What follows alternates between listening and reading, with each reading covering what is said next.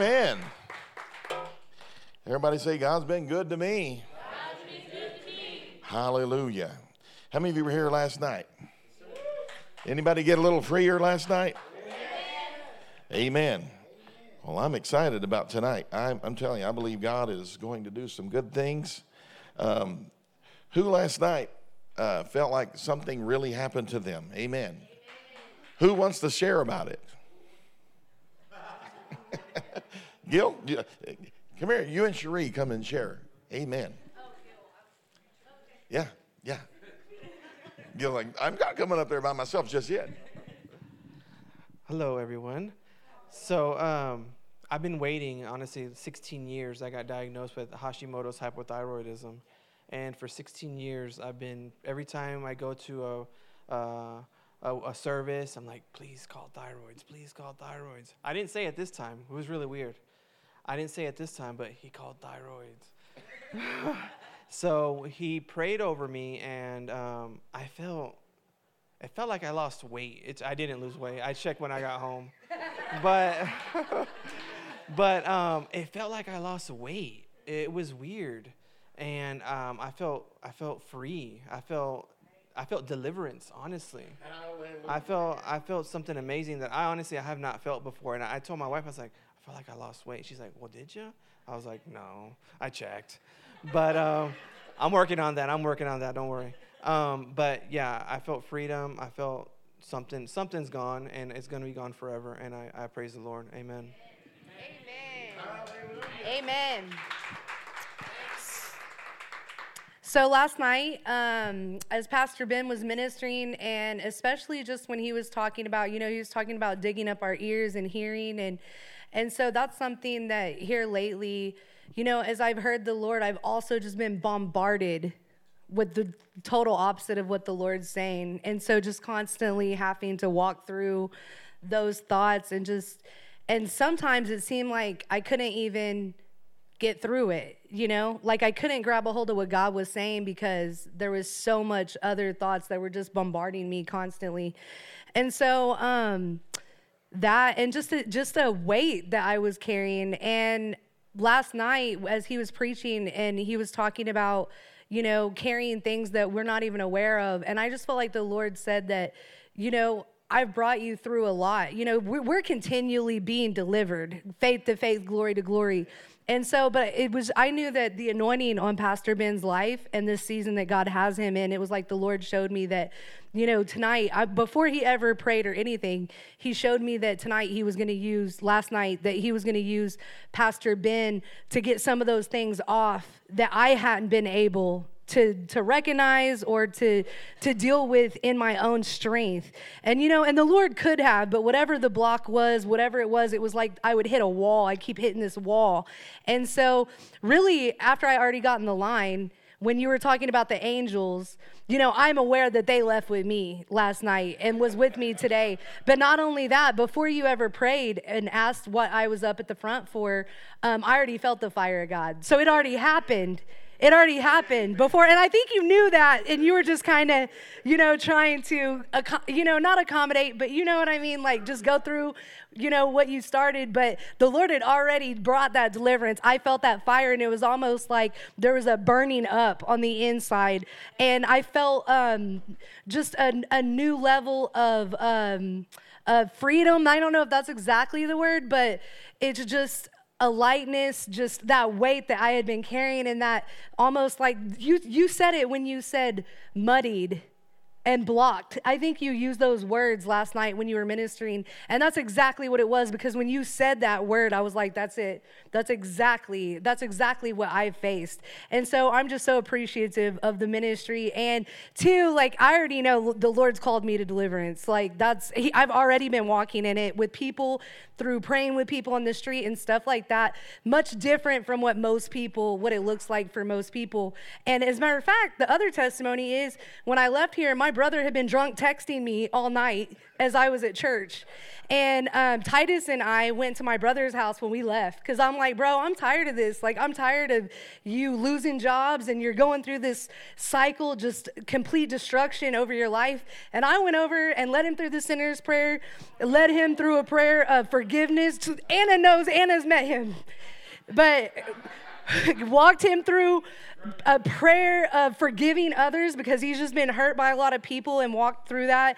And um, and that bitterness and resentment and his heart had just been so hard. And so in his drunk state you know i'm just declaring that he's free that you're delivered that you're you're not going to continue to live the life that you've been living. Satan is not going to have his way with you but you're going to walk in freedom and you're going to be all that god called you to be. So it was awesome. Amen. Hallelujah. Jesus came to set the captive free. And that includes Christians. you know, some people are like, well, I don't think Christians can be bound up like that. Well, just go to church a little while and you'll figure it out. When you're a pastor, you really know. but I'm glad. I appreciate that ministry in our life. And I think it's something that you ought, you know, learning it now, learning about those things now is going to put you in an edge where, as it's unfolding around you in the body of Christ in this season that we're in, uh, you're going to be, uh, so to speak, ahead of the curve. You're going to be in a position where God can use you in some things to help people get set free. Thank you so much, Debbie, because I'm telling you, God wants people free, and uh, we should be concerned about them. You know, that's one of the things that love would do. Love you know, love is concerned about when people are stuck in a place, and especially when you have those kinds of relationships. You know, I was thinking about what Pastor was saying about the tithe and the storehouse. You know, the whole idea of that is is where is your relationship at? You know, when you have relationships around you and you got people that you love and they're bound up and they're hurting, man, you're, you're concerned about that in a different level than people that you really don't know. You still love them too, but you don't know. But when you're out there trying to preach the gospel to people, you need to be aware that some people are bound. They need to be set free, and the authority of the name of Jesus is given to you to use. Amen. Everybody say, I can use that name. Use that name. I'm telling you, the devil don't want you using that name. the devil don't mind you using that just to try to get money. But when you go to moving a mountain, when you go to speaking to an issue, well, I'm going to tell you, you get the devil's attention real fast. And you put the pressure on him, and make him, make him leave. Amen. So I'm appreciative of that. I encourage you to walk in it, practice this yourself. Let the Lord work in your life. My life has been like an onion where the Lord has peeled layers off as I've grown with Him. Some things I, I just didn't see in the same way that I saw later on as I grew in the Lord. And He, and he revisited something and I was, I was made whole in a different way. So I encourage you to walk in that, practice that, and uh, minister that to people around you. Minister that to people around you when the opportunity arises where you can touch somebody's life. Hallelujah. Amen. Amen. I felt like last night was so good. I couldn't hardly sleep last night. I mean, I laid in that bed and I'm like, my God, I want to keep having church. I love that. I'm so glad that our, our uh, photographer and wonderful, wonderful family here out of Christian Fellowship Church, uh, Tiffany. Brian didn't get to come, but Tiffany Howlett came with her kids all the way from Queen City. Well, I'm telling you about Tiffany. She's a walking miracle. Tiffany, Tiffany is a walking. In fact, Tiffany, you know, I'm going to put you on the spot. I know, I, I, I know, I know that this is going to be uncomfortable for you a little bit because you don't know everybody here, but you know Pastor Ziggy.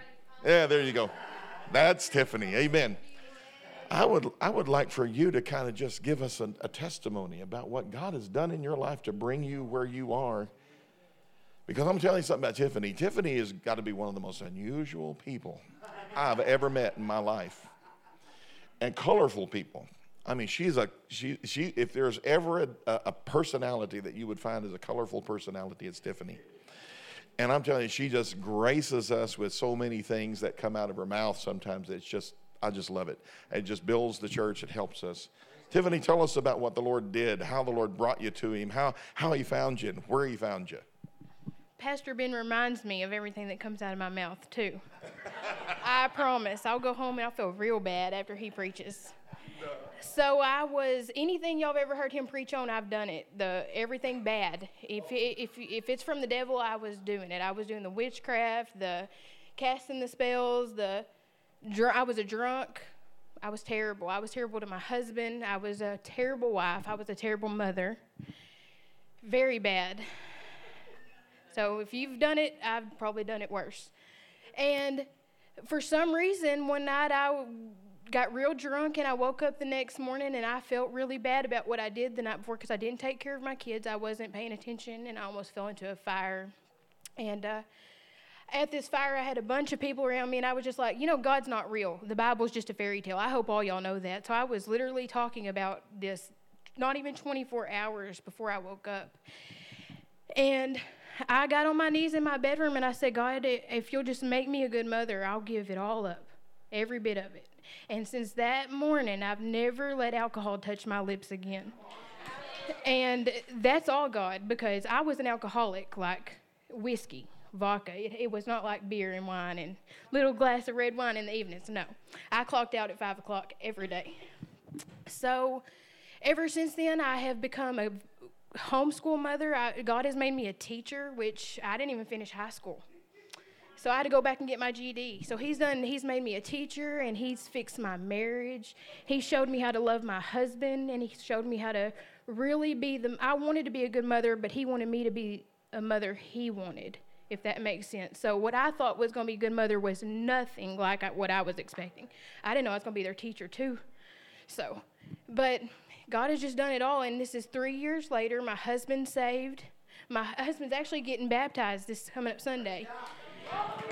And I mean, everything's changed in my life. Everything. If you name it, even the car I drive, I don't even, you know, everything. The way I dress, the way I put my makeup on, everything. Everything's for God. And and this is my pastor, and I tell him all the time, you know, you're my pastor, you saved me. I heard you on Facebook and all this. And I, he really did. I will never forget the night I heard him, and I knew I was going to Christian Fellowship. And he's preached a couple weeks ago that it's more my responsibility of saying that. That's not on him. Like, he didn't choose me. He wasn't on Facebook scrolling and being like, oh, Tiffany Howlett, she needs to come to my church. I need her. No. So that's why I'm here because whenever I decided Brian, my husband couldn't come, God said, But is that your pastor? So that may not have nothing to do with my husband. So I loaded my children up, and here we are. And so that's who I am. Hallelujah. Man, I'll tell you what, thank you, Tiffany. Thank you for letting me put you on the spot like that. You did great. That was awesome. Hallelujah. You know, and I would encourage you, you know, the Bible talks about the testimony of Jesus as the spirit of prophecy. Part of that, what that means is you need to talk about what God's done in your life. If you want to know where to find the anointing, talk about where, what God has done in your life already and don't let it die. Don't keep it to yourself. Tell people around you what God has done. Don't ever act like you hadn't been through stuff. Oh, we all been through stuff, but the fact that we've been through stuff, somebody around us, God's going to send us to talk about it. Amen. So, uh, so, so, so speak about those. Talk about when you get healed. Talk about when you get set free. Talk about it when the Lord has touched you, when the Lord has brought something to you uh, and encouraged you. Just talk about it and share that with people. You'll find Him working in that. Praise God. Well, here tonight we're gonna we're gonna uh, I'm gonna touch on something tonight. Uh, and I, I just feel like that this week is about releasing you into something.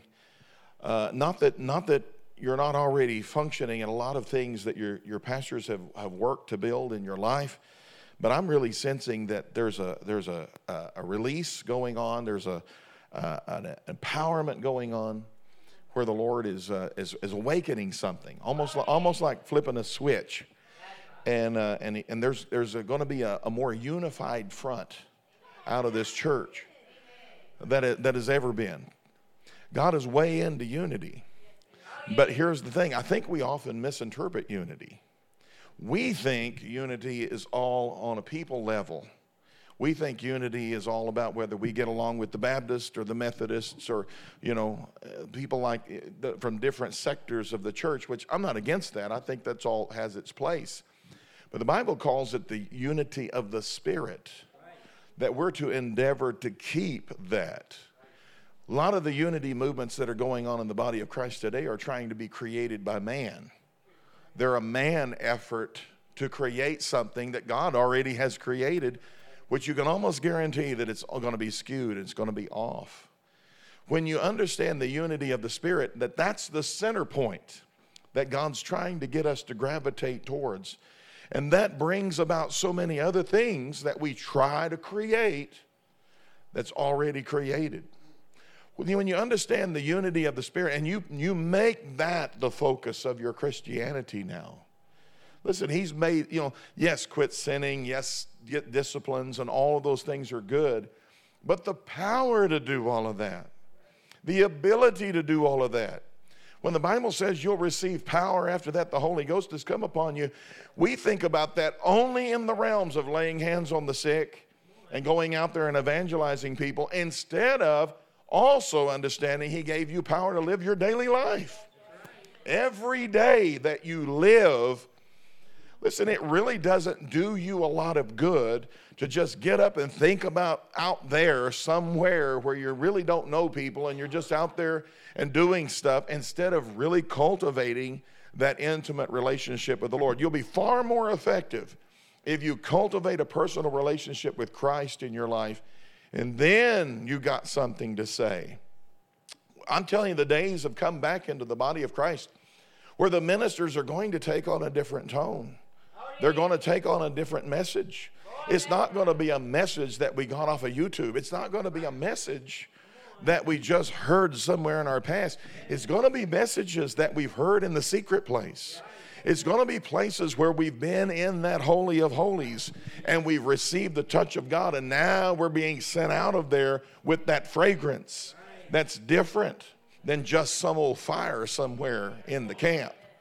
I'm telling you, there is a real reality to this thing where there's a launching of things. You, you know, that's the thing about that anointing and that anointing oil in the Old Testament. There was a recipe that they had to have that was secret. God said, This recipe is not even to be duplicated by the people in the camp. There were only a select group of priests that had the recipe to that anointing oil mixture because it smelled a certain way. And the reason for that was because you couldn't fake it that way. Somebody out there couldn't concoct this and it would smell the same way. God wanted them coming out of there smelling like He wanted them to smell. And when they came out of that glory, they had something to share that caused a, fragrance to spread wherever they went. You know, Paul talked about that same fragrance of Christ that fragrance of Christ that smells like death to some people and life to some people. And you know what? That's okay. You know, we are we really are supposed to walk in a place where it provokes people around us to make decisions. The Lord has just really been reminding me uh, of the last two weeks in, in my ministry. He said, you know, the church and your ministry is supposed to help people come to a decision, and you need to become okay with that again and shake off some of this idea of seeker friendly stuff making people comfortable. Because there really is this place in, in church life where God doesn't want us comfortable in some settings. He doesn't want us just at peace with everything that's going on. Listen, there's a lot of comfort theologies that are being preached out there where people are gravitating towards something they want to hear instead of something that they need to hear. And what happens when you become uncomfortable in the right, I'm talking about in the right setting. I'm not talking about bully pulpits and mean ministers and all that crud. There are some of that going on out there, and you should avoid them like the plague. That's not God, that's not good. Don't follow preachers that are always attacking other preachers. You know, that's not good. Uh, so, so the reality is when you get in a right setting and you become uncomfortable, what does it do to you? It makes you shift your position. God will sometimes allow us to become uncomfortable enough to where we just don't want to stay where we've been sitting and we adjust. And somehow, by His divine hand, He helps us to land in right places when we just take a step of faith and adjust ourselves in the presence of God. Hallelujah. Everybody say, I'm ready to shift my position. You know, you might not even think that you need to change some things in your life. We get into routines, but the thing about I'm, I'm all I love to, you know, I, I just have disciplines, you know, that I practice. I practice prayer and getting in the Word and meditating in the Word. I practice forgiveness. Yeah, I, am a tither. I'm a giver. I, I, I, I try to be gracious wherever I, I believe in graciousness. I believe that ministers ought to manifest graciousness in their ministry and in their life. But sometimes you fall into routine things it's just become a routine. You don't always feel it, and that's one of the you know things that's a reality of the Christian life. You don't always feel everything that the Spirit is doing. So when you get into the routine of things, it kind of helps you to get through the clouds. But boy, if you go a long period of time just operating out of routine, it becomes dead, it becomes ineffective, and the Holy Spirit needs to come upon it again. So I want to start out with this, this, this passage of scripture here, if, if you'll allow me, in Ephesians chapter 5. See, I preached my voice out last night, but I'm going to push it again. Amen. Ephesians chapter 5 and verse 15. Uh, the Apostle Paul talking to the Ephesians and talking to us. He says, See that you walk circumspectly, not as fools, but as wise, redeeming the time because the days are evil. Therefore, do not be unwise, but understand what the will of the Lord is. And do not be drunk with wine, in which is dissipation, but be filled with the Spirit, speaking to one another in psalms and hymns and spiritual songs, singing and making melody in your heart to the Lord, giving thanks always for all things to God the Father in the name of our Lord Jesus Christ, submitting to one another in the fear of God. Don't be drunk with wine, in which is dissipation, but be filled with the Spirit. You know, the reality of that verse is more than just talking about the alcoholic drink. Now, that's included in it, but there's a far bigger picture that the Apostle Paul is addressing with the Christian. The context of this is your functioning in life how you function in life. In fact, there's one translation, and uh, uh, I, I, don't have it in my, my stuff, and I can't remember exactly what it is right off the top of my head, but it was talking about this in terms of the elixirs of the world. The elixirs of the world, meaning there are things in life that are just worldly things that we become intoxicated with. And the thing about intoxication is it consumes your time, your mind, your space, your energy. It's just one of those moments when you're consumed with a drunkenness, it's all over you and it's the only thing in town. And he's saying, be cautious about what you're drunk on. Some of us were drunk on work and labor. We're drunk on our jobs or our projects and our fun stuff. We're drunk on the routine at home. And God needs to be in that picture somewhere leading the way. But we've become intoxicated. And Paul is cautioning us be careful about what you allow to consume you. Be, be aware of what it is that is robbing and pulling and entertaining your mind and learn to practice in your life being filled with the Spirit. Now, how many of you have been baptized in the Holy Ghost? Now, listen, it's a wonderful thing to be baptized in the Holy Spirit. Now, listen, I know we had just a great praise and worship today, tonight, and I mean, it was awesome. But, you know, and I could, I could tell the atmosphere is just ripe. My goodness. We should practice positioning ourselves constantly uh, to be filled with the Spirit. Every day, before you get out of the, of the bed, you need to be moving towards a contact with God to get filled up again. We need it. This is the power of success. And as we get about the morning routine to face our day, we're being filled with things that we need to be filled with. I like coffee. Anybody else say amen to that? Amen. I like coffee. I like a moment of time, but I spend that time pouring in the Holy Spirit and saying, God, I need you today for what it is that I'm going to walk in. And you practice being filled. In fact, the Greek says, be being filled, continuously being filled. I'm trying to practice in my life and I've not perfected it yet, but I want to perfect it, where there's a constant flow of filling in my life, where my mind and my heart are resting in right places.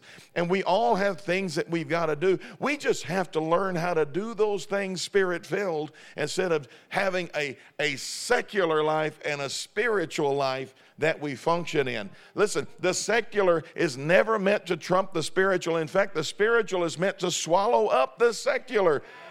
You can learn how to be filled with the Holy Ghost when you're mowing the grass, when you're trimming the hedges, when you're washing the car, when you're buying the groceries, when you're living your life. It's a reality that we need to embrace again, that He wants us how to, to learn how to get filled with the Holy Spirit again.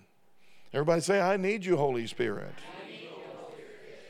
One of the keys He gives us here is learning how to practice singing. How many of you love to sing before the Lord? Oh, I love singing before the Lord. I've been, noti- I've been noticing just in the last few months, I've been noticing something I've been hoping was going to happen for a long time. Now, I, have I've been around a little while, not a long, long time, but you know, several decades. I've been around as long as your pastor has, nearly. Amen. we were young and now we're not. Amen. But you know, there, there's, been, there's been almost this, this period of time with praise and worship. We're starting to come out of it now, where the songs were focused on things that really were too earthy. They were complaints to God more than they were songs that were coming from that other place. You could really tell. Now, now some of them had good beats, and, and the words weren't bad, but the words were more earthy. The words were more complaining. The words were more woe is me and my troubles and, and talking about my, my war and my battles and my struggles. And I would listen to this and I would I, I could sing it maybe once or twice, but it was like it just didn't feel right. It was like, that's not really victory. That's not really what will pull me into an intimate place with God. Because I know this, as I know when we begin to sing before the Lord, there's an agenda that heaven really has with that, and that's to get you past yourself. How many of you know when you really go into the Holy of Holies, you know what one of the marks of going into the Holy of Holies is it's not about you anymore. And you know, when you get into that place and it's not about you anymore, you forget about you. You, you know, and we, we used to sing songs like that a long time ago where we would come into this place and sing, lift up his name and worship him. You know, we would, we would, we would come into this place and forget about ourselves and we would worship him. We would learn how to transition ourselves from all that was going on in the routine of life and just get rid of the baggage and get back into that holy place. And then when we left the house of the Lord, we left with power. We left filled again. We left encouraged again and spread the fragrance of heaven where we were going. To learn to sing again before the Lord. Here's the thing about worshiping like this we have a lot of help with, with our teams, and y'all have an excellent team. I'm telling you, just beautiful worship. Praise God. I mean, I was so fired up tonight, man. I was like, man, you just lose track of time. We have the same thing in, in, in uh, uh, Atlanta, at Queen City. Uh, our worship team is awesome. They just bring us into the presence of God.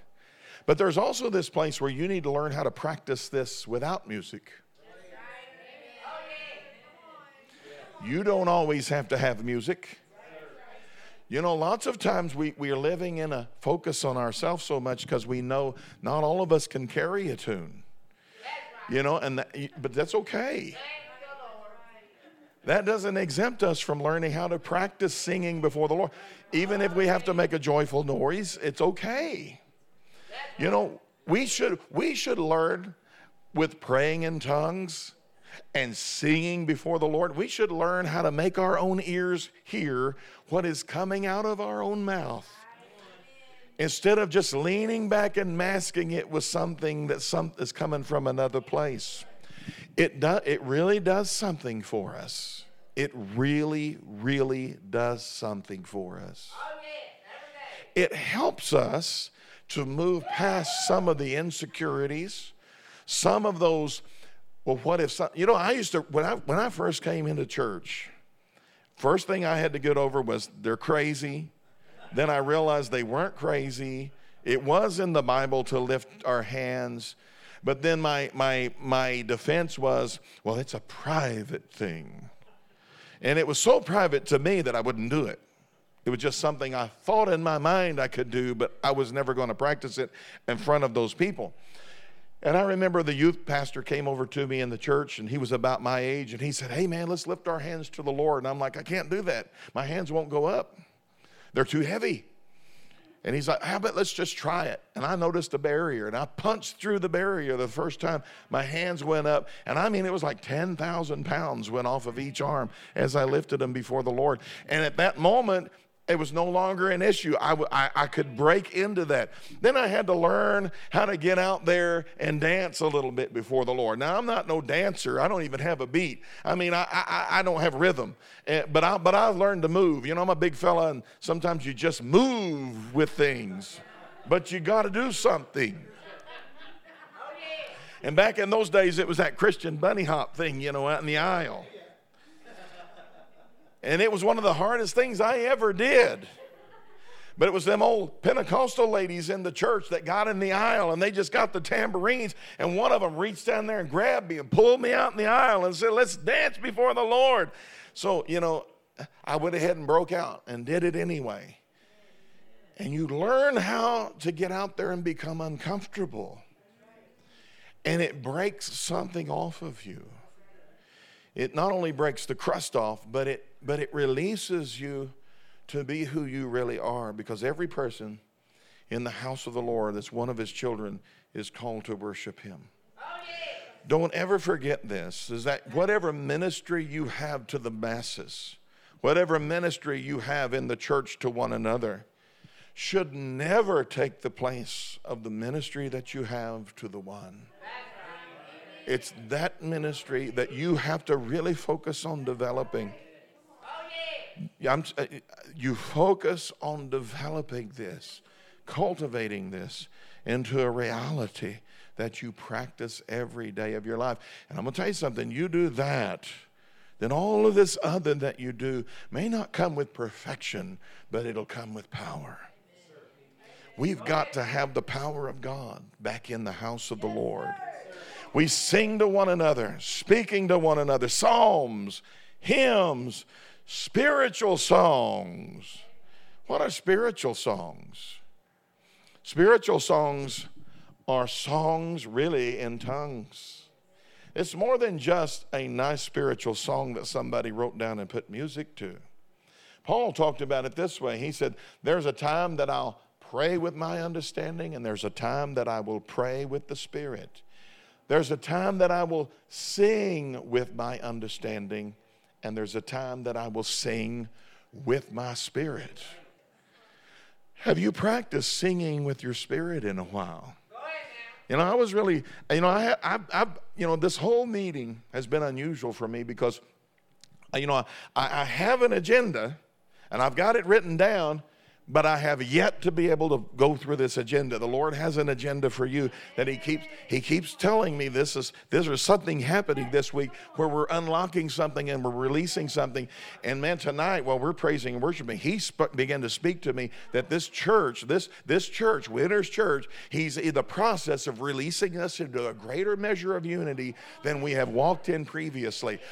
He's, a, he's about to cause some things that were, that were like ripples and wrinkles and things to begin to smooth out in the house and bring us together in a level. And I'm not saying that you weren't together, but you know, sometimes, you know, here's one of the realities. Sometimes in church life and how we live as Christians, we, we, we tend to try to build our relationships knowing one another after the flesh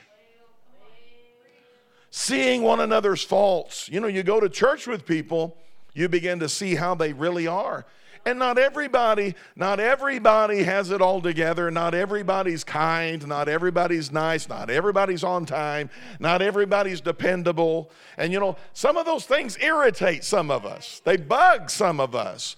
Walls come up between us, issues come up, and we forget how to judge one another, and we judge one another according to the flesh instead of according to the spirit. You know, the Bible says this about love. When you walk in the love of God, you begin to believe the best about one another, regardless, regardless of what it is they're putting out at the moment. It's hard for us to really understand that. I mean, I've told people that in the body, and, and they're like, you know, uh, Pastor Ben, you don't understand what kind of problems they got. I said, well, no, I, I actually do understand what kind of problems they got, but we need to believe the. Why do you think they're here? They're here for us to be able to draw that best out of them. And listen, the atmosphere of honor. The atmosphere of honor. Draw. I have, I, you know, learning things about marriage and Christianity are amazing. And one of the things that, that, that wives sometimes deal with is they have a rascal of a husband, and so they think like because he's, he's not got it all together, that means I shouldn't honor him as my husband. And God doesn't behave like that. God still commands her. Listen, you honor him as your husband. You know why God would tell her that? Because the level of God that God wants him to come up to, uh, uh, honor from her begins to unlock doors. When we begin to relate to one another like that, when we can see, you know, Lewis, he's got some stuff. I know he's not all that in a bag of chips, but he, there's a spiritual element. He's here. Now, I'm just picking on you, Lewis. I, I know better. Amen. But you honor Lewis anyway as a brother in Christ. And you know, you you you look at Lewis and you look over the stuff that you can see on the outside and you see the potential that's on the inside and you begin to relate to him like that in the spirit, you're, you're positioning Lewis where God can draw that out of him. And the worst thing that we do in the body of Christ is we see one another according to the flesh and we imprison one another right in the house of the Lord, imprison one another by our judgments and our opinions and what we think they need to fix in order for them to be right and it's not our job. Flat out is not. Listen, if Lewis has an issue that's a really serious issue, Pastor's going to help him with that. And Pastor's not going to just kick Lewis out and kick him around and abuse him and you better straighten up. You know, Pastor's going to love on him and try to heal the broken bones of his life and equip him. And, and when we have the support of the church, looking with that same kind of, uh, of a look, it releases something that we need. The Bible talks about us in our connections in Ephesians 4.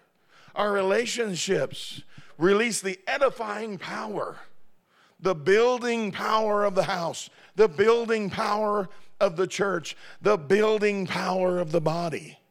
Just like your physical body produces red blood cells in some of your joints, it is those connections in the body of Christ that God is releasing building material.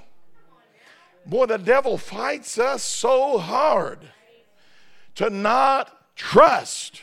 We're living in a strange time, and I understand some of the trust issues that we have, but some of the trust issues that we have we're trying to go into the season that God's bringing us in with that same kind of skepticism that we encountered in the last season, and that's baggage. We need to drop the baggage and, uh, and trust the Lord.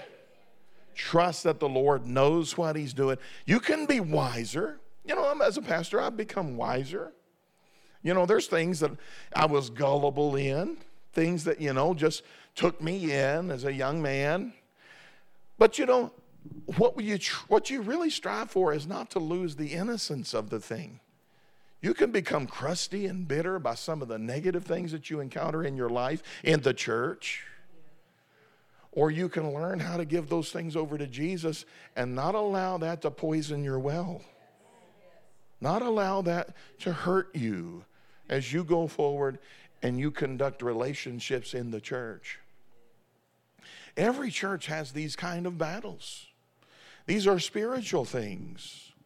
We need to learn how to practice being filled with the Holy Spirit till our perceptions, the ways that we see. You know, Ephesians, Paul gave us those prayers. Pastor's been talking about these things. He talked about them today in a conversation. That Paul taught us how to pray that, that the spirit of wisdom and revelation and the knowledge of Jesus would operate and that the eyes of our understanding would be enlightened. Oh, yeah. That's your spiritual eyes. You know, the first service we talked about spiritual hearing, but what about spiritual seeing? Think about how you see the Lord. You know, I used to see the Lord in a negative light. I used to see him always out to get me and always out to punish me. And I used to see people around me as always just not worthy of anything I had. Get away from me. I don't like you. And man, the Lord started putting a love in my heart when He started showing me people the way He sees them. He's looking at you. He knows everything about you. He knows your weaknesses and your flaws. He knows all the stuff that you ever did, and He, in fact, knows all the stuff that you're still going to do. And you know what? Not only does He still love you, not only does He still love you, He is still for you. You realize how profound that really is, though? We think, well, if God ever found out, his plan would change for my life. He would kick me to the curb. And his plan isn't going to change for your life. He loves you and he's still for you and he's still trying to help you to get on course with your life. And here's the thing when we come into relationships in the body like this, those people that we're sitting with are people that God is going to use to help us to get released into those places that what God's dream for us is will become a reality. I wished I could just say, well, it'll just happen with me. But that's not how this works. It happens through the relationships with one another. While I was thinking about this while ago, the Lord's Supper come up in my mind in 1 Corinthians chapter 11. And I want you to look at this passage of Scripture. This is one of the most overlooked and ignored passages of Scripture, but it is absolutely important. Paul is addressing a church at Corinth, and the church at Corinth. This is not you, but this, but this is, but this is an interesting church. I find that this message in this particular church has such an impact because this was such a carnal church. This was a church full of strife and division. This was a church that had a class system. Most people don't recognize this, but this Corinthian church, they were practicing their, their Christianity in a class system the rich versus the poor. And so they couldn't even have a church dinner without the rich bringing all the food and cutting the poor out and bumping the poor over to watch them eat. Most people don't realize that this is in the Bible. This is what Paul is, is, is, founded, and he's trying to work them through this. This was also one of the most sexually immoral churches that there was. They were fornicating all over the place. They thought it was normal to be fornicating. They thought it was normal because that's how they had worshiped their false gods, and they were trying to bring that in to worship the Lord Yahweh with those same practices of fornication and temple uh, prostitution and different things. And Paul is trying to work them through all this. And he's saying that your, your, your, your, your perceptions about how you're relating to one another are affecting you. And so he says this. He says, I'm, I, I, I want to talk to you in verse 17. He said, Now he said, I'm giving you these instructions, and I don't want to praise you since you come together, not for the better, but for the worse. Now think about that. My God, the apostle that founded them is saying, Man, you guys are getting together, but it ain't so good. This ain't helping you. First of all, when you come together as a church, I hear that there's divisions among you, and in part, I believe it.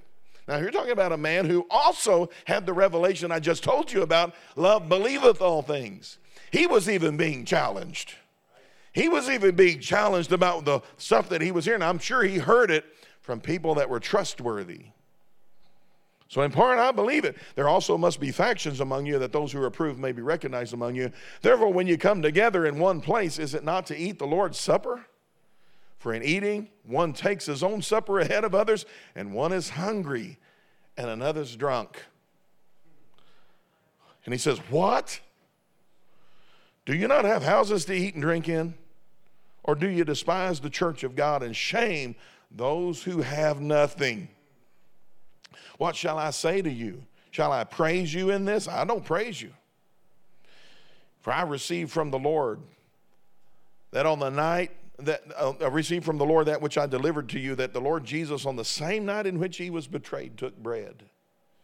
And when he had given thanks, he broke it and said, Take, eat, this is my body, which is broken for you. Do this in remembrance of me. And in the same manner, he took the cup also after supper, saying, This cup is the new covenant in my blood. This do as often as you drink it in remembrance of me. For as often as you drink this bread and drink this cup, you proclaim the Lord's death till he comes. Therefore, whoever eats this bread or drinks this cup of the Lord in an unworthy manner will be guilty of the body and the blood of the Lord. Now, I know this does not feel like a revival meeting right now, but amen. We're going to get there. But let the man examine himself, and so let him eat of the bread and drink of the cup. For he who eats and drinks in an unworthy manner eats and drinks judgment to himself, not discerning the Lord's body. Everybody say, not discerning the Lord's body.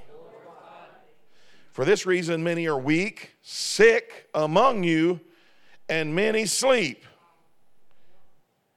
And we're talking about Christians, spirit filled, early church Christians, under the ministry of the Apostle Paul. And he was saying, You are a victorious believer, but yet, because of this one thing here, you're struggling with weakness, stumbling around. You're, you're, you're roller coaster riding in your faith. I'm on a high today and a low tomorrow. I, I, I've got it together right now, but then you're struggling and falling apart. You're struggling with sickness in your body. You can't get healed for some reason. And he said, in fact, there's some among you who've already died. And this thing right here about many sleep is actually a, a sleep of a premature exit from the earth. It, you know, you, every time somebody dies, you hear this, well, it must have been their time. It's not true. That is not true. And especially when you're looking at us in the, in the body of Christ. There are some of us that, I mean, if you're 90 years old and you pass away in your sleep, you, you are probably, you know, there. But when you're not, I'm not, I'm not trying to be unsettling with any of this, but I, but I wanted to say, listen, we have to challenge ourselves to, re, to realize, okay, this is, this is an important passage. This is something that's completely overlooked by most of the body of Christ, spirit filled included. And they don't recognize the power that we walk in and how it affects us.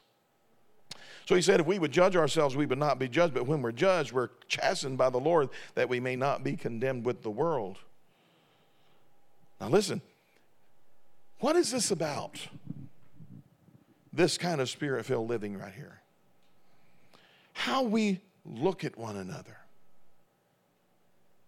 how we relate to one another. Now, I understand that in church life, we're not all best buds we don't all go out to do the same things with each other on the weekends and do fun things. Some of us do, some of us don't. We have, we have circles, we have areas in the church that we're closer to some people than other people. That's just normal life. Jesus was closer to some of his disciples than he was others. Most people don't recognize that. But how do we relate to the people that we're in the house with? What is the Lord's body here? Is it just the wafer that we take at a communion meal? Or does it represent something of a broader nature? It is Jesus being nailed to the tree, being whipped and scarred and mocked and all of those things, and being nailed to the tree. His body was broken, but then his body was broken because the Eve of the called the church, his body has now been born and when I failed to recognize, when I walk with Tyler, and I know Tyler throughout the relationship that we've had, you know, me and Tyler, we've known each other a long time now.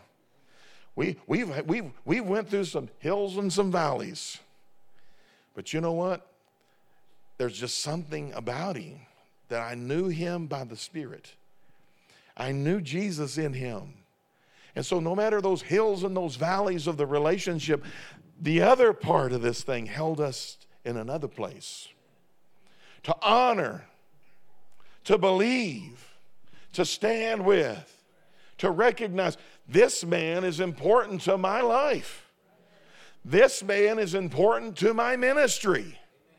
This man God has sent to me.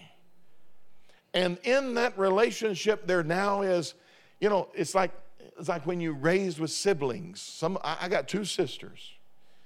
And there's sometimes we don't get along, even now that we're adults. And I got one sister, man, she's she's in a battle all the time with somebody. But here's the thing if anybody ever messes with the family, it don't matter if we have not spoken in a year. It's like they are to the side. And instead of them picking each other apart, it's like a unified force towards whatever has now messed with the family. And boy, I often look at that sometimes and I think, what if the body of Christ could be like that? What if we really had enough of being filled with the Holy Spirit that we really looked at one another like that?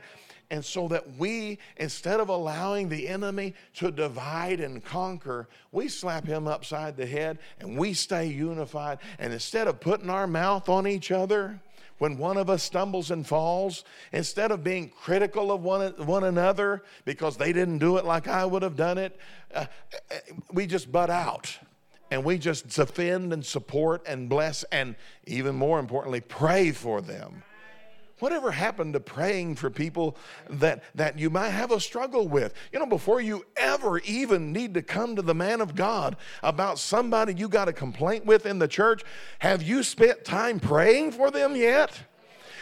Most of the time you're praying for whatever issue it is that you have will cause you to see a, a, healing in that thing before you. So you don't even have to come to the man of god and say i've got it. Listen i've been pastoring a long time. This is church life this is rea- this is this way i know here and i know in queen city i knew it was happening in antlers and it's just like you learn how to judge one another differently and live a real spiritual life.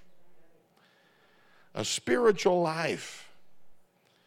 And what I'm having encounters in the presence of God carries over as I come out of there in in a loyalty towards His people. Well, the Bible tells us this the Bible says that we ought to speak with one another and season that speech with salt Do you know, when you season your speech with salt, the, the absolute truth of what's being conveyed there is you season your speech with loyalty. With loyalty. You, he's given us the exhortation. We talk about one another. If I'm going to talk about Ted, or I hear somebody talking about Ted, and you know, there are people in Ted's circle, they know Ted closer and they, you know they, they may know things and there may be conversations about that because of the depth of the relationship that's different. But boy when somebody gets on ted it's like wait a minute. And we become loyal. Oh yeah y'all with me tonight amen instead of allowing the enemy to put the blinders on and convince you that what you see in the natural about them is, is the only truth about them. Church life will be filled with ups and downs, curves, ditches, and valleys. Church life and Christianity will have failures. People will fail in the body, but it is sometimes the test for all those that are gathered around them. I read this story in a, an in depth work a number of years ago that said in the early church world, as Christianity began to spread, that one of the marks of all of these regions that the churches were being planted in by the apostles, that the value of life was so low that literally the highways that the Romans had built along any one of those stretches could be found the elderly and the babies and the unwanted and the sick that were thrown away literally by their families and by society. Literally, the ditches of all of those fancy Roman roads that still exist today were filled with people that that world had no value for.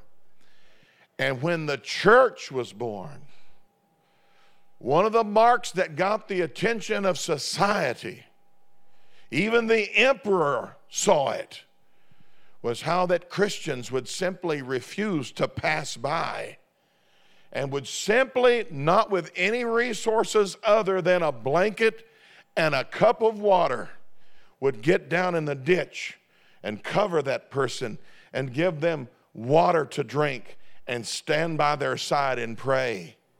And they began to notice that the majority of these people began to recover. And there weren't so many laying in the ditches on the side of the road because love had come. Instead of turning a blind eye like everybody else was, the agape love that God had infused the church with was now bringing life out of those dead places and it was transforming society simply by caring. And this is historical fact. When I read that, I thought, my God in heaven, how easily the enemy sidelines us by getting focused on faults and failures and weaknesses. And, you know, to be honest with you, in our flesh, there are just some things about one another that we just simply don't like and irritate us. And we allow those things to somehow have a place that it should never have.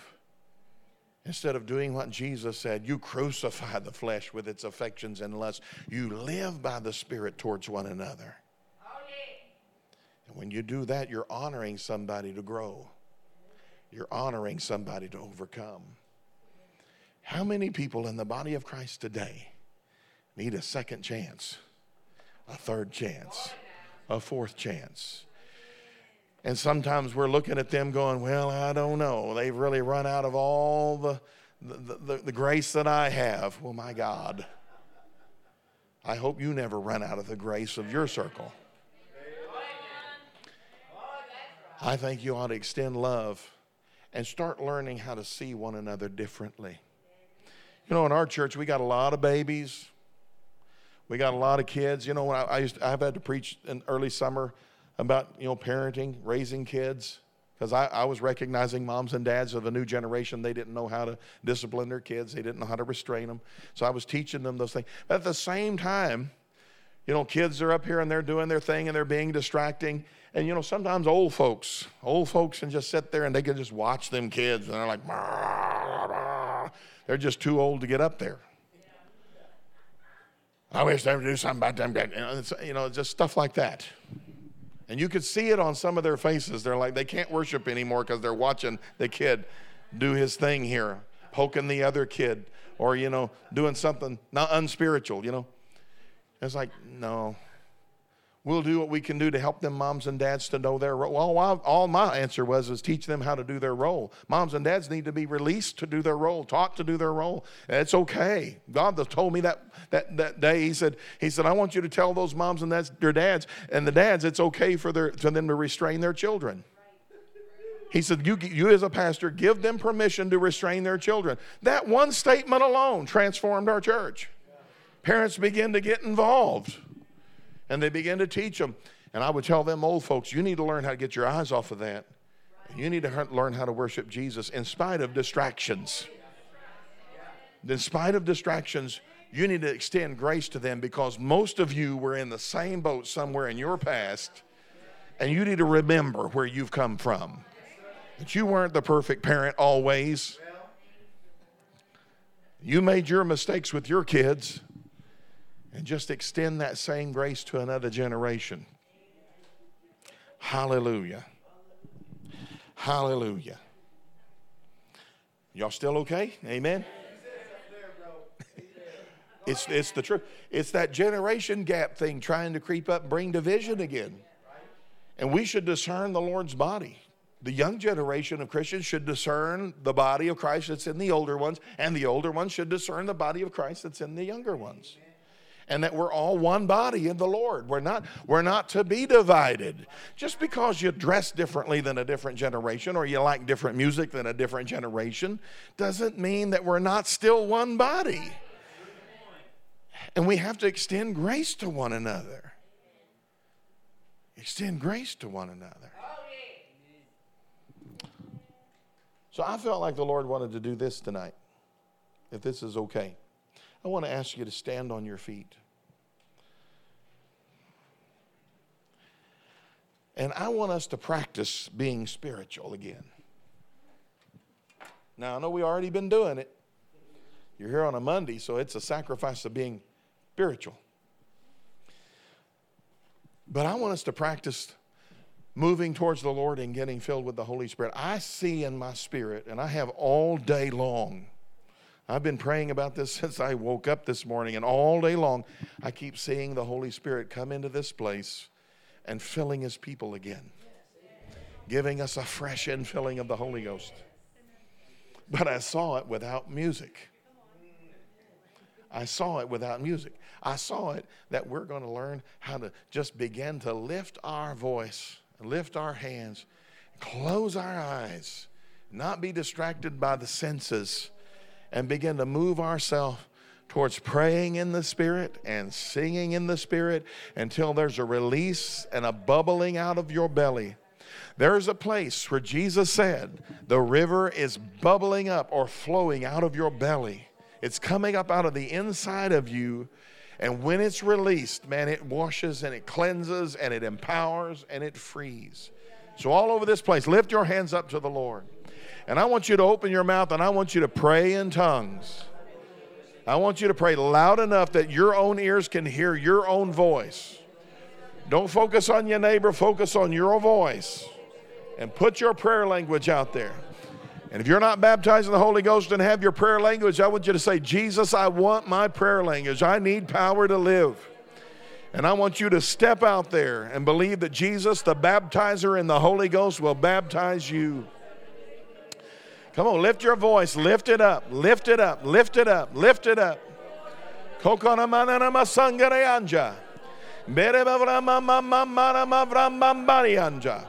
Bereme vreme begeni anjani andana masangare anjana nanama. Come on, press that flesh. Press that flesh. Boro mavra mama mama. Bari anjari andara bavri bibiri. Bara mavra mama kana mavra maba. Bere me vreme beni astora mavrama.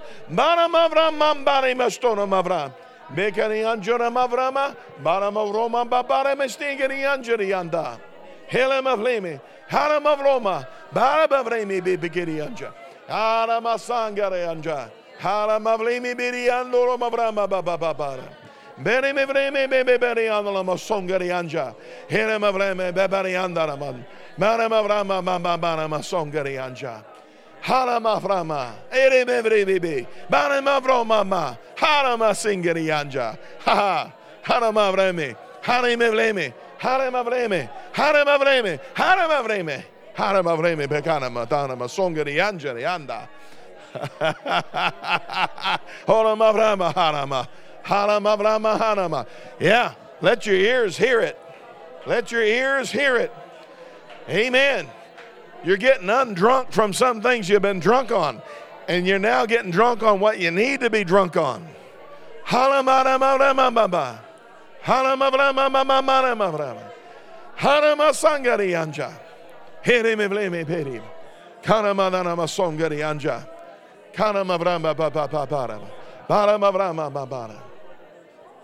Now let's do something different. And with them same tongues, with them same tongues, we're going to sing a spiritual song. It's not a melody that I can create for you. I want us to, you know, simply, I'm going to give you a note and I'm not, I'm not really a singer or anything, but I'm going to give you a note, and you kind of find that note. Uh, can you find that? Uh, and I want you to take your voice, uh, and I want you to begin to sing in tongues, a spiritual song.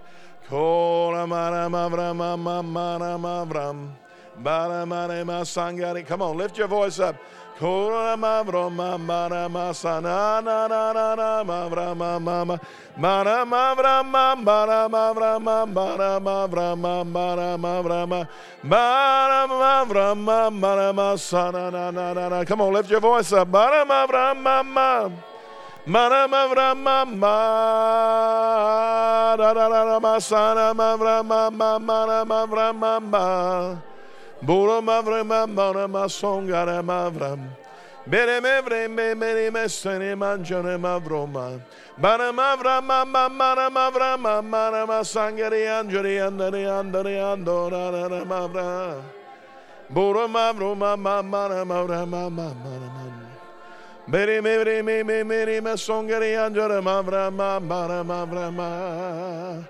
Oh!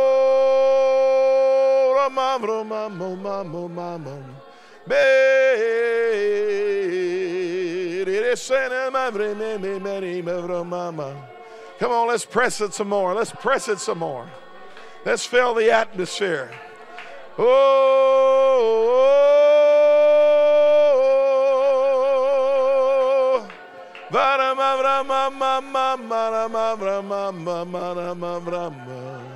Burma bruma mama mumaranan. Bere meni mesengeri anduna mavra mamba. Burma bruma mamba mara mavra me. Bere mesen dana mavra mamba bara darajan. Bere bere me me meni meni anduna. Kura mavro mama mama mavro mamba mamba mavra mambo bara mavra mamba. Bara mavra mama mama bara mavra mama.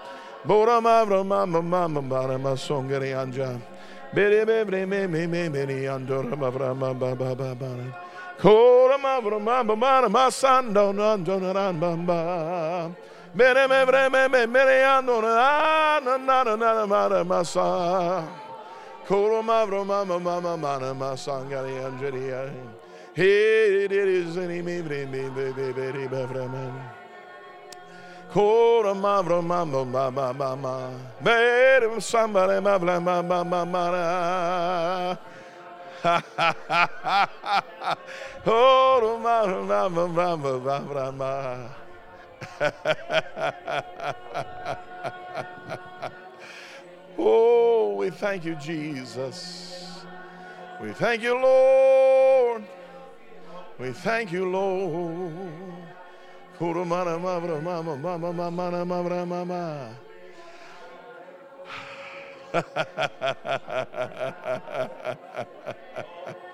ah, yeah.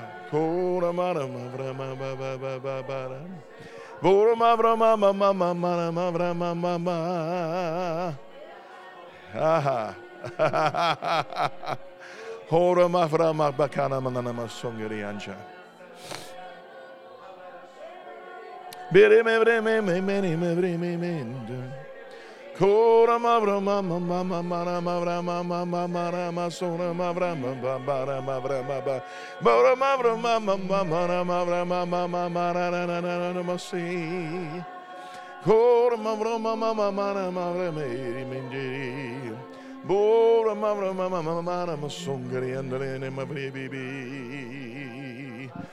ma ma ma ma ma ma ma Hallelujah. Hallelujah. Hallelujah. We love you, Jesus. We love you. We love you, Lord. We love you. We love you. We love you. We love you. Thank you, Lord. Thank you, Lord. Hallelujah. Hallelujah.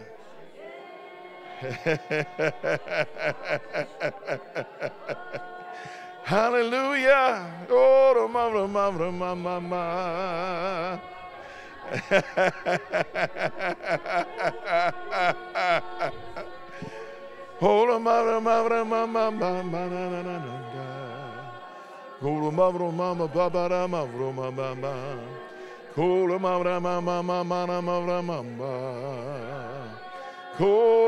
ma, songa, mama, ma, baby, baby, baby, baby, mara mi mi.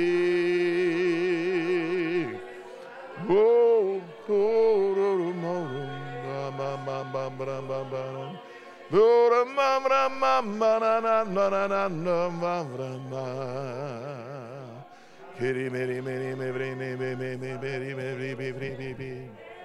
Hallelujah, hallelujah, hallelujah. We love you, Jesus. We love you, Jesus. Welcome, Holy Spirit. Welcome, Holy Spirit. Hallelujah. Holy Ghost, you're wonderful. Holy Ghost, you're wonderful. Holy wonderful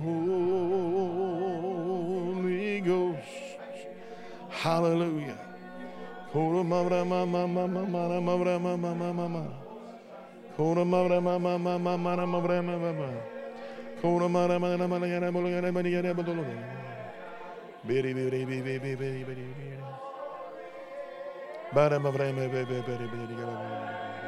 Come on, yes. Yes. Yes. Yes.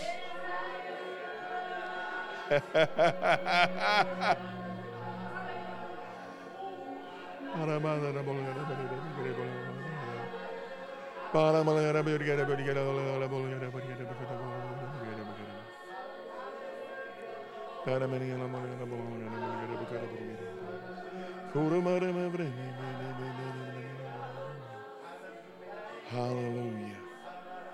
Ooh. Many, many, many,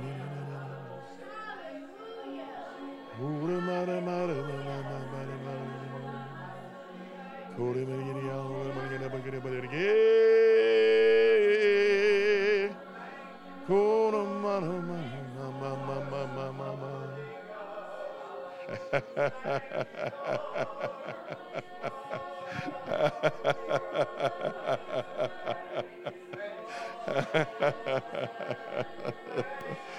Hallelujah. Hallelujah. Hallelujah. Hallelujah.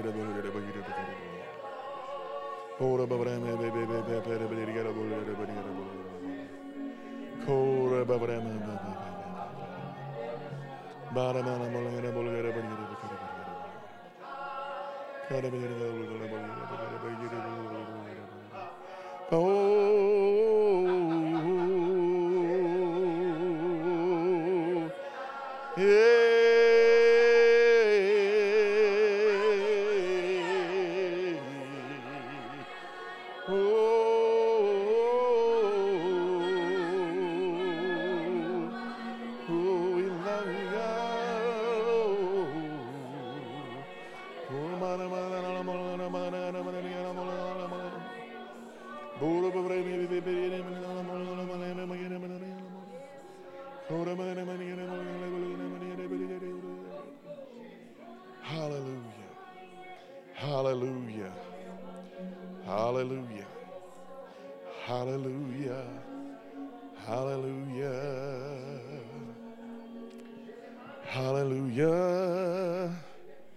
See, there are times in every church's life where they transition into a place where God releases fire from heaven again in a different measure. Not that He initially didn't do it, but there's a fresh fire that's been released in here and a transition that is being made.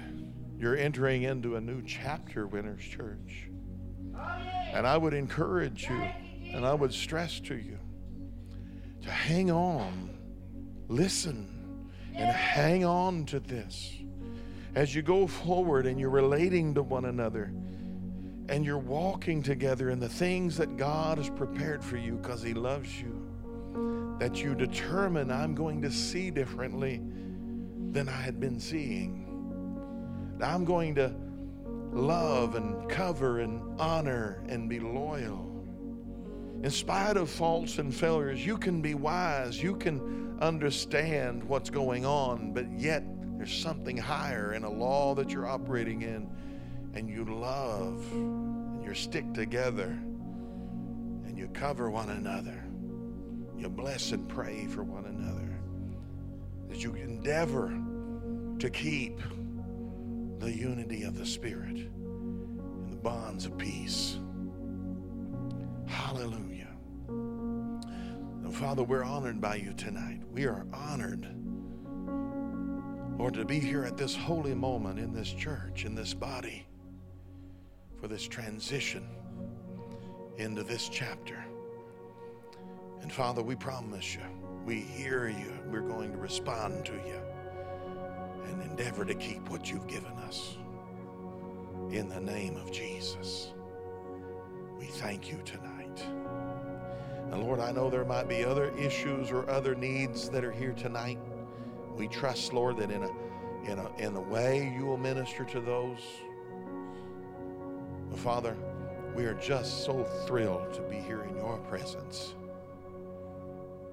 Thank you, Lord, for letting us be here tonight. Thank you, Father.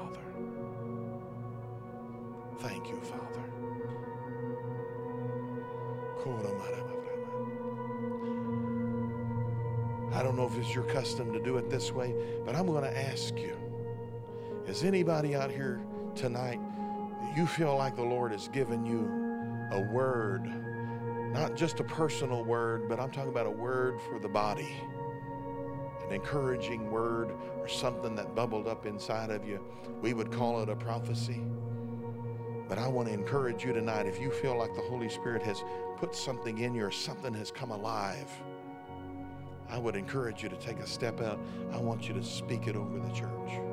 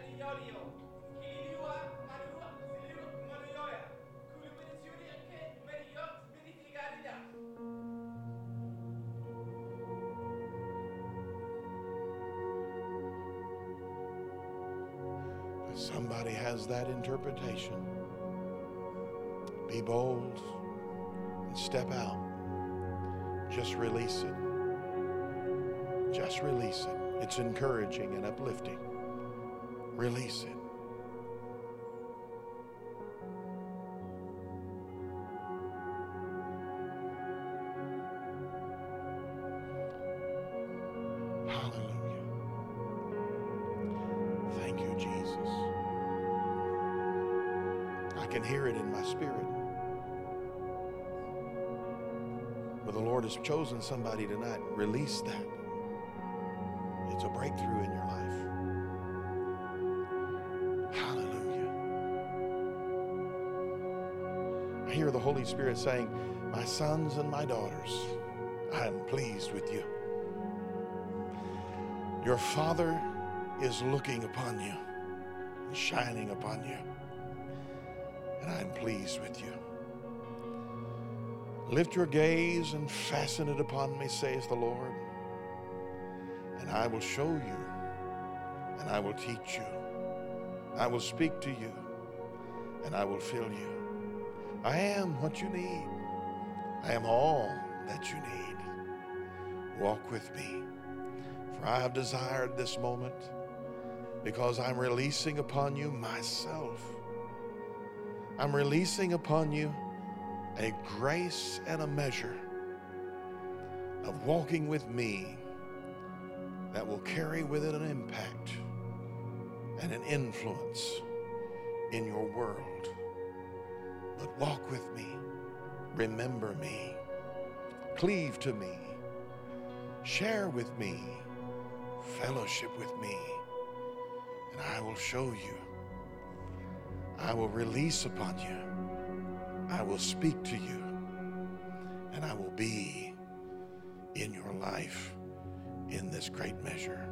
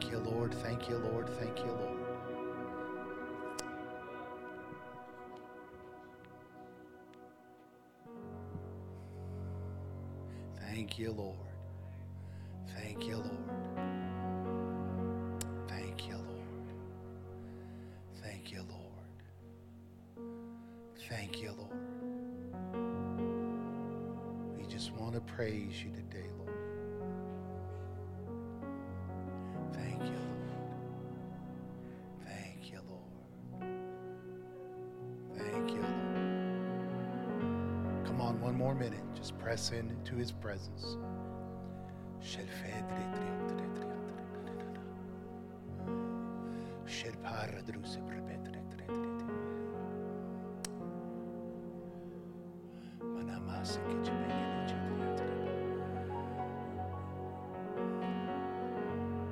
I just want to praise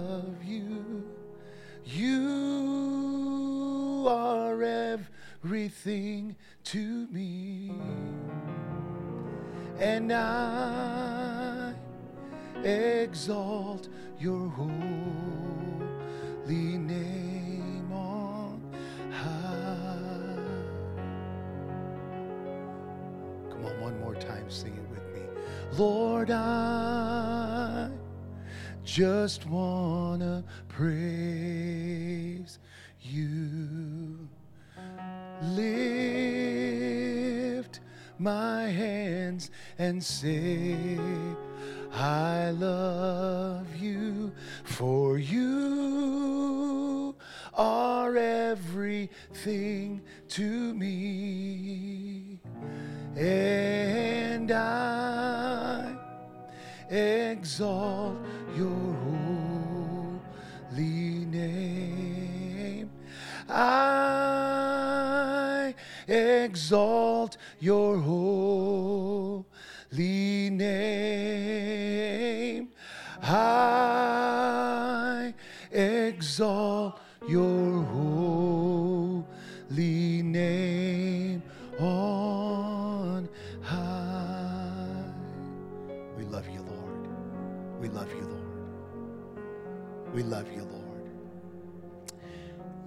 you know, the Spirit of God's leading us lots of different ways. We have to, we, you know, we have to learn all the ways of the Spirit, not just the ways that we prefer. You know, there's a way that we prefer to go. One time I was watching TBN and or I was flipping across the channels and I came across TBN and Kim Clement popped up. I had never heard Kim Clement, never seen him. Of course, he was still alive. I reckon if he came on right now, freak some people out. But anyway, he's gone on to be with the Lord. But this was when his ministry just began to kind of come forth and people began to know who Kim Clement was. And when he came on, I, I remember I'm watching and he's got this long, his, his hair almost had a greasy look to it. I thought, dude's got a Jheri curl. It's, you know, a Jheri curl's done passed away, you know. And but he's up there and he's he's talking in that South African accent. And all of a sudden they break out into that gospel funk, you know.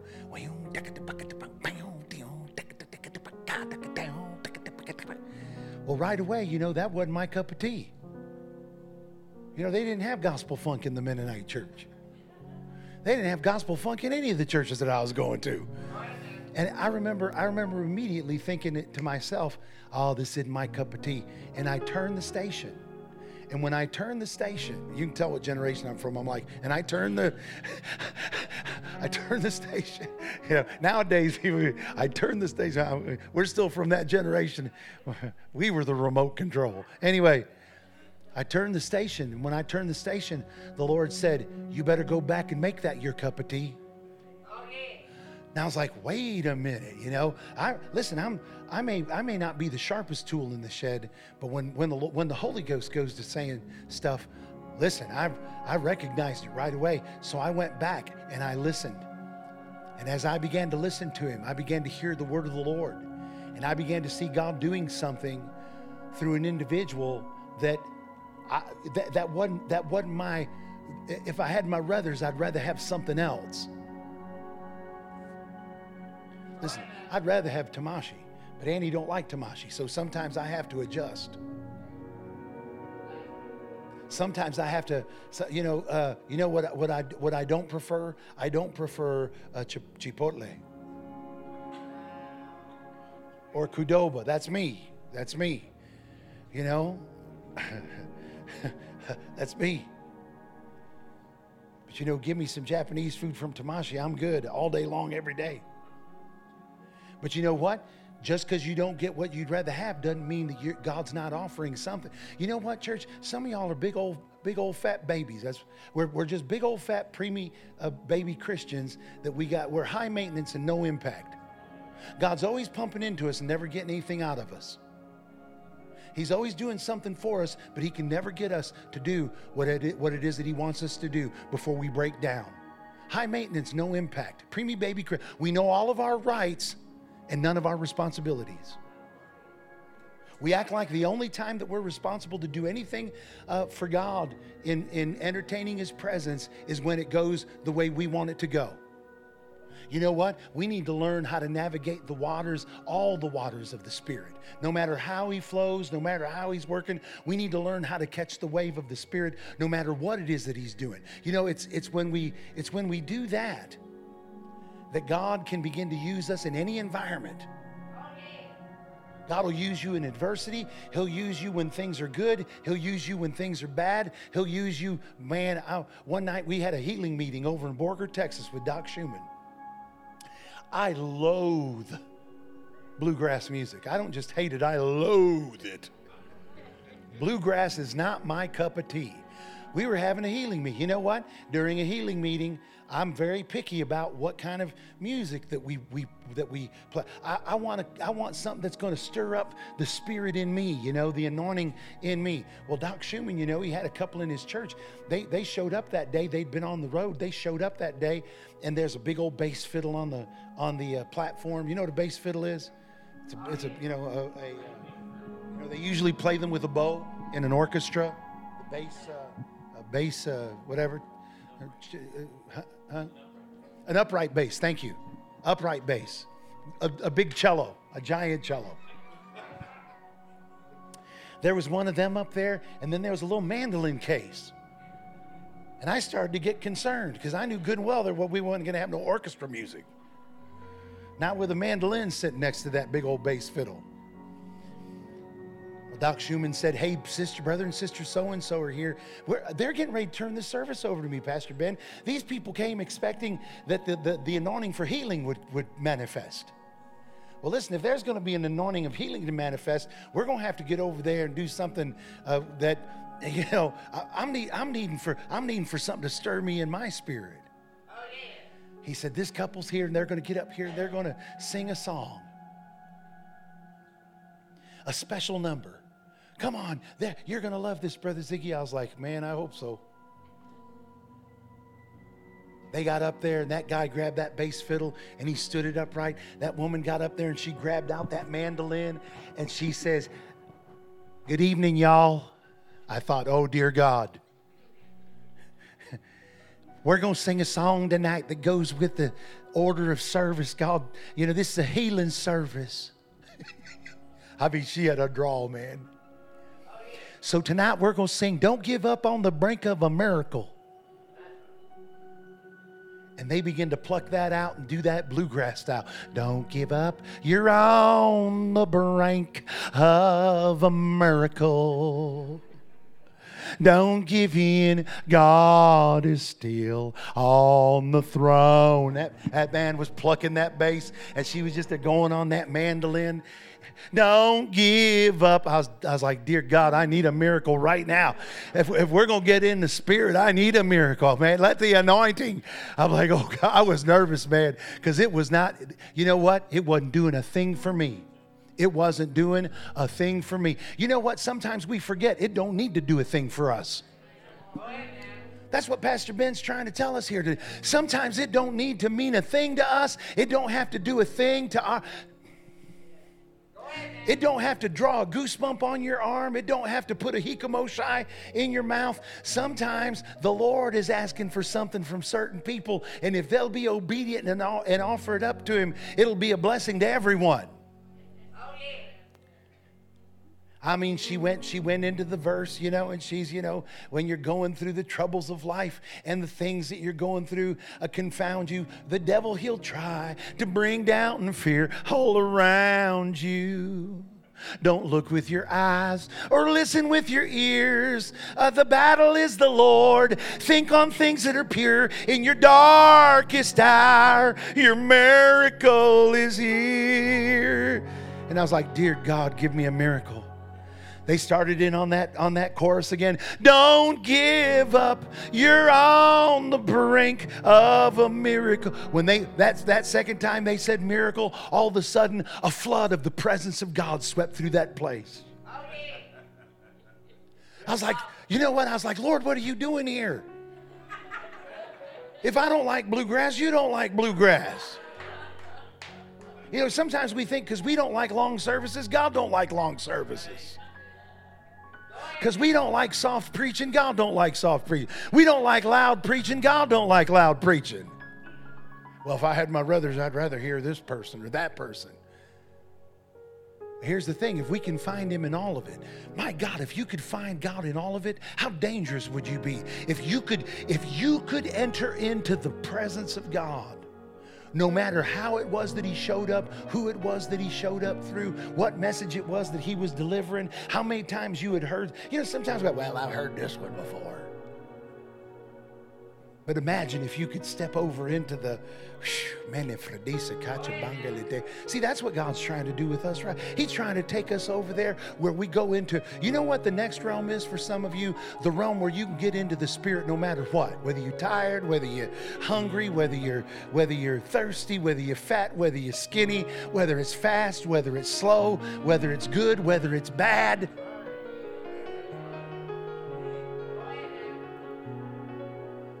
You can hear his voice and hear his word and all that's being spoken. Man, tonight I'm, I'm over here taking notes for a marriage retreat, and he's not even on marriage. I'm taking, boy, we're going to have a good marriage retreat. I'm going to tell you right now, because God just dropped something in me for our whole marriage retreat. Sitting in this meeting today for the whole marriage retreat. He, he dumped it on me in right in a second. All this time I pray, Lord, what do you want me to say, God? What do you want us to talk about? What do, boom, there it was right here today. In his presence, in his presence, in his presence. Come on, somebody. Listen, be determined that this week you're going, you're to you're going to wade into waters maybe that you've never even ventured into. Tara and, Tara and them were in Tulsa this week, this last week. They, they went to the last night of camp meeting over in Tulsa. Mark Hankins was there. Boy, they got way drunk in the spirit. They got way under the influence of the spirit. Pastor Ben said something tonight that you need to take away with you here, and I'm gonna turn you loose with this. Well, we're not really, we're not turning people loose, are we? We're kind of turning them loose. Do we have something? we have something in the back. We're gonna, we're gonna eat something with some cake for a birthday. Praise the Lord. Happy birthday to you.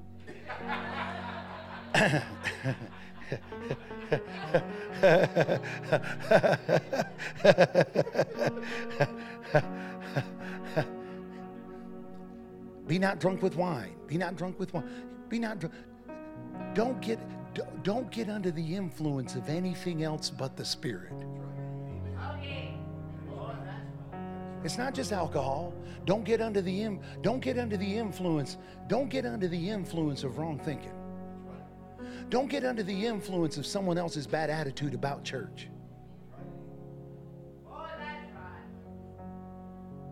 Someone else's bad relationship with their mother.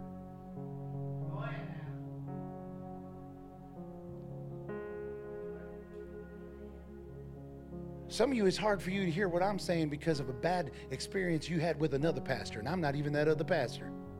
Go ahead, man.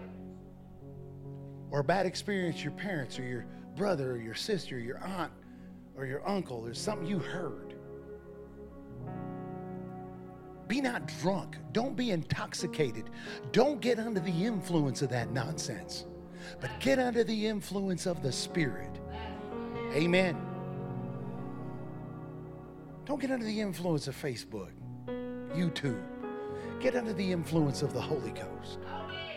Amen. Well, thank God. How many of you thank God for Pastor Ben and the Lord using him tonight? Amen. Well, we receive it. Lord, thank you for the man of God. We receive it today. We receive, God, what you're delivering to us and in us, God, in these uh, wonderful, wonderful services. Lord, we thank you.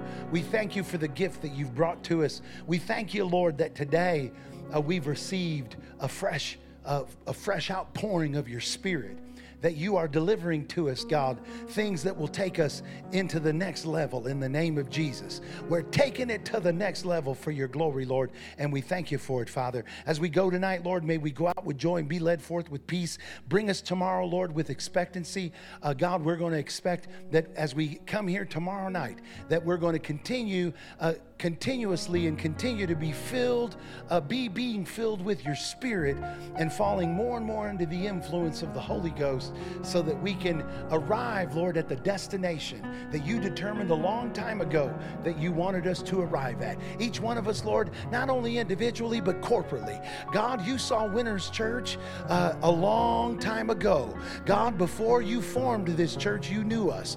Before we even came forth, Lord, you set us apart. You sanctified us. You ordained us, God and you commissioned us and anointed us and equipped us for the purpose for which we were called. Lord, we're standing, we're rising up, Lord, into that place, and Lord, we will be uh, we will be a, a pliable, uh, flexible, Lord, uh, tool, surrendered, Lord, in to you and and for your use, God.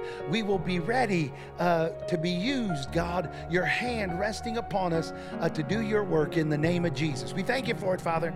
And Lord, uh, I thank you that you're going with us tonight, that uh, what we've received of you today, Lord, we're going to deliver it to others that we come in contact with. In the name of Jesus, we thank you for it. And everybody that believed it shouted, Amen.